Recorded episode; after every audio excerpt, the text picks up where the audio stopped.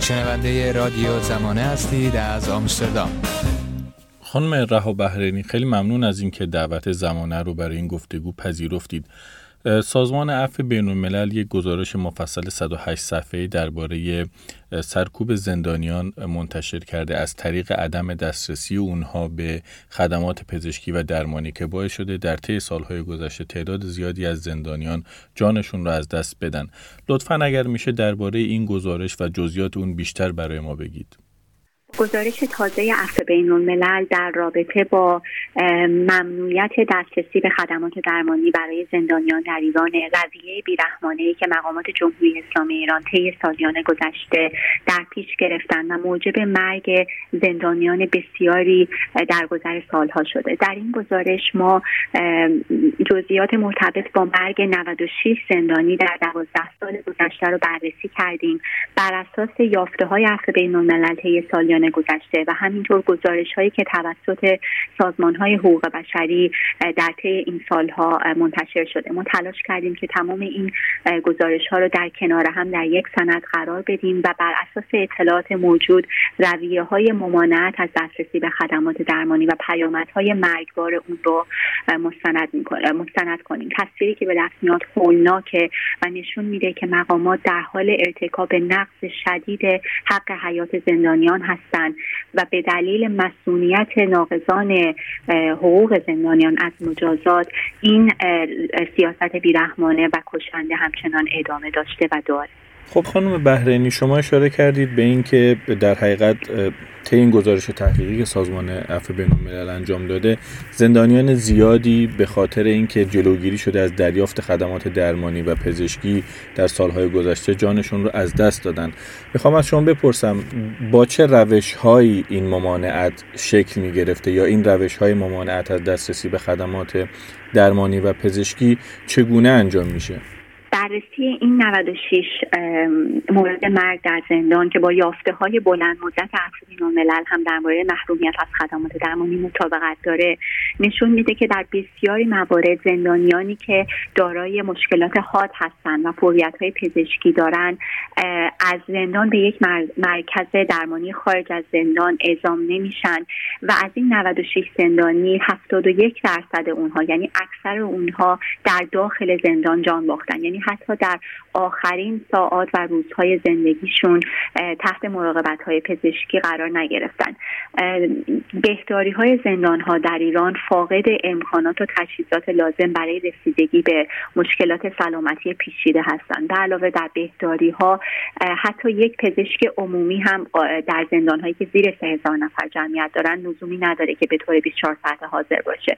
چه برسه به پزشک های متخصص که فقط بر اساس های سازمان زندان ها به طور موقت برای ساعتی در هفته از زندان ها دیدار می‌کنن. بنابراین وقتی زندانیان دچار مشکلات پزشکی میشن ضروریه که فورا به یک مرکز درمانی خارج از زندان اعزام بشن. ولی تحقیق ما نشون میده که رؤسای زندان ها و حتی گاهی کارمندان پرسنل بهداری زندان و دادیار زندان که یک مقام دادستانیه دائما یا از این اعزام ها جلوگیری می‌کنن و یا با تاخیر اونها رو انجام میدن.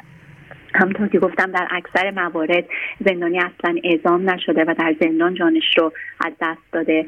در 26 مورد بر اساس گزارشات زندانی نهایتا به بیمارستان منتقل شده ولی بسیار دیر بوده و گاه در حین انتقال و گاه به مدت کوتاهی پس از بستری شدن. جونشون رو از دست دادن.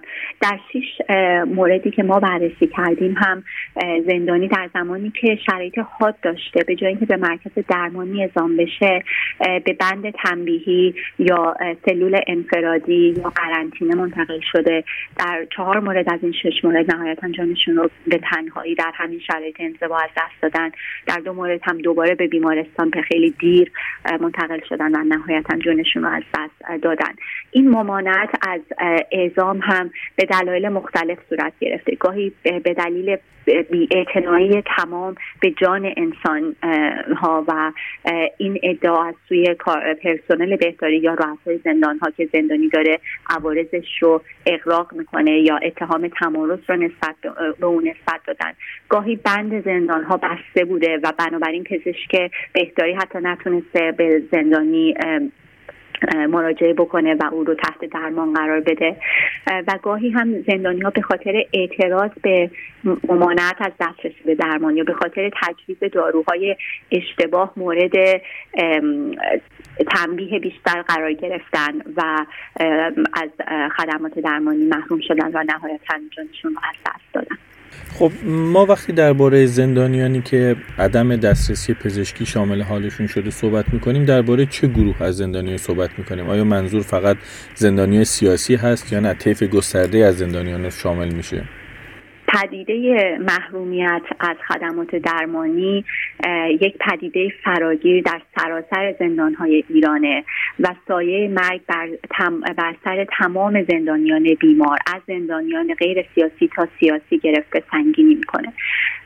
این 96 موردی که ما بررسی کردیم دو سوم اونها دارای زندانیانی بودن که دارای پرونده های غیر سیاسی بودن و با اتهامات مختلف غیر سیاسی مثل مالی یا قتل یا درگیری یا سرقت روبرو بودن و تعداد کمتری در 20 مورد زندانیان سیاسی بودن. من باید اشاره بکنم که این نمونه آماری به هیچ عنوان جامعه نیست. فهرستی که ما تهیه کردیم بر اساس گزارشاتی که طی دوازده سال گذشته منتشر شده توسط گروه های مختلف و تعداد واقعی زندانیان جانباخته قطعا در سراسر کشور بالاتره با توجه به اینکه این 96 مورد مربوط به سی زندان در 18 استان کشور هستند در حالی که در ایران به گفته منابع حکومتی بالای 200 زندان و مراکز بازداشتگاه وجود داره. به علاوه زندان مراکز مخفی اصلا در مورد تعدادشون اطلاعاتی در دست نیست. و اطلاع رسانی در مورد نقض حقوق بشر هم در ایران همواره تحت سرکوب قرار داره و بنابراین ما فاصله زیادی با ابعاد واقعی این این فاجعه داریم. اما اونچه که مشخصه اینه که به طور مداوم زندانیان جان خودشون رو در سالیان گذشته از دست دادن. این 96 مورد بیشتر اکثر اونها مربوط به پنج سال گذشته است. این می‌تونه به خاطر دسترسی بیشتر به اطلاعات پنج سال گذشته باشه به خاطر پیشرفت ابزار ارتباطی الکترونیک. اما در این حال نشون میده که تا چه اندازه به طور بیوقف نقض حق حیات زندانیان در در جریان بوده. بر اساس توضیحات شما و گزارش مفصلی که سازمان عفو بین‌الملل منتشر کرده این ممانعت از دریافت خدمات پزشکی شامل یک مجموعه چند وجهی از نقض حقوق و قوانین هست. هم ما نقض حقوق بشر در قبال زندانیان رو می‌بینیم هم نقض حقوق زندانی و هم نقض قوانین سازمان زندان ها که در واقع مسئول سلامت و جان زندانیان هستش. خب در چنین شرایطی چرا وقتی که ما شاهد این مجموعه گسترده از نقض حقوق هستیم حکومت ایران پاسخگو نیست. یعنی در حقیقت سوالم رو اینطوری شاید باید بپرسم که چه باید کرد در این شرایط؟ عدم پاسخگوی مقامات ایران متاسفانه مطابقت داره با الگوی گسترده مسئولیت ناقضان حقوق بشر از مجازات در ایران. در زمینه های مختلف از جمله کشدار معترضان و شکنجه بازداشت شدگان مقامات جمهوری اسلامی ایران از انجام تحقیقات شفاف موثر و مستقل مطابق با استانداردهای بین المللی درباره مرگهای زندانیان سر باز می‌زنند و در عوض هر بار که با چنین گزارشاتی روبرو میشن روایت های حکومتی رو ترویج می‌کنن که کیفیت ارائه شده خدمات ارائه شده به زندانیان در زندان ها رو به عنوان نمونه یا الگو ستایش می‌کنه. برای نمونه ما یکی از آخرین جوابیه های جمهوری اسلامی ایران به کمیساری عالی حقوق بشر سازمان ملل رو هم در گزارش گنجوندیم که مشخصا در مورد مرگهای در زندانه و مجددا می‌بینیم که مقامات به این انکارگویی ادامه میدن. اگر قرار بود که حکومت قانون در ایران برقرار باشه در مورد تک تک این مرگ ها باید تحقیقات کیفری صورت می‌گرفت و افراد مزنون باید در صورت وجود شواهد کافی تحت محاکمه و مجازات در صورت اثبات جرم قرار می گرفتن و این اتفاق صورت نگرفت در مورد هیچ کدوم از مرگهای رخ داده در زندان های ایران. به علاوه اصلاحات قانونی فوری مورد نیازه برای اینکه از این مرگ ها جلوگیری بشه. در آینامه اجرایی سازمان زندان ها حق دسترسی به خدمات درمانی تضمین شده. اما متاسفانه در این آینامه تصمیم گیری در مورد امور زندانیان امور درمانی زندانیان از جمله اعزام به مرکز درمانی متحول شده به رئیس زندان و دادجار زندان. یعنی اجازه افرادی که هیچ گونه دانش پزشکی ندارن ضروری برای اعزام زندانی به مرکز درمانی. در حالی که مطابق استانداردهای بین المللی تصمیم گیری درباره امور درمانی زندانیان فقط باید توسط پزشکان متخصص مستقل صورت بگیره و تمام نهادهای حکومتی از مسئولان زندان تا مسئولان دادستانی تا نهادهای امنیتی موظف باید باشن که این تصمیمات رو به اجرا بگذارن و به اونها احترام بگذارن. به علاوه در آینامه تعداد کارکنان بهداری بسیار ناکافی تعیین شده. یعنی بر اساس ماده 137 آین نامه اگر زندان ها جمعیتی کمتر از 500 نفر داشته باشن حتی حضور یک پزشک عمومی ضروری نیست و یک بهدار کافیه که به طور شبانه روزی حضور داشته باشه. در زندان های بالای سه هزار نفر فقط حضور یک پزشک عمومی به صورت شبانه روزی لازمه. یعنی ما حتی به اندازه کافی پزشک عمومی در زندانهای ایران نداریم چه برسه به پزشکان متخصص. و نکته بعدی اینه که ما در ایران هیچ قانونی نداریم که انجام تحقیقات در مورد مرگهای در زندان رو اجباری بکنه. در حالی که بر اساس قوانین بین المللی هر زمان که زندانی جانش رو در زندان از دست بده وظیفه حکومت که تحقیقات فوری مستقل و شفاف انجام بده. فرضیه بر اینه که مسئولیت متوجه حکومته و این فرضیه فقط در صورت انجام تحقیقاته که قابل ابطاله. و در ایران قانون تنها الزامی کرده که جسد زندانی برای کالبد کافی به سازمان پزشکی قانونی انتقال داده بشه که فقط از نظر پزشکی قانونی علت مرگ رو تعیین می‌کنه و به شرایط منجر به مرگ نمی‌پردازه. به علاوه پزشکی قانونی به عنوان نهادی که زیر نظر قوه قضاییه است اصلا استقلال لازم رو برای بررسی شرایط مرگ نداره.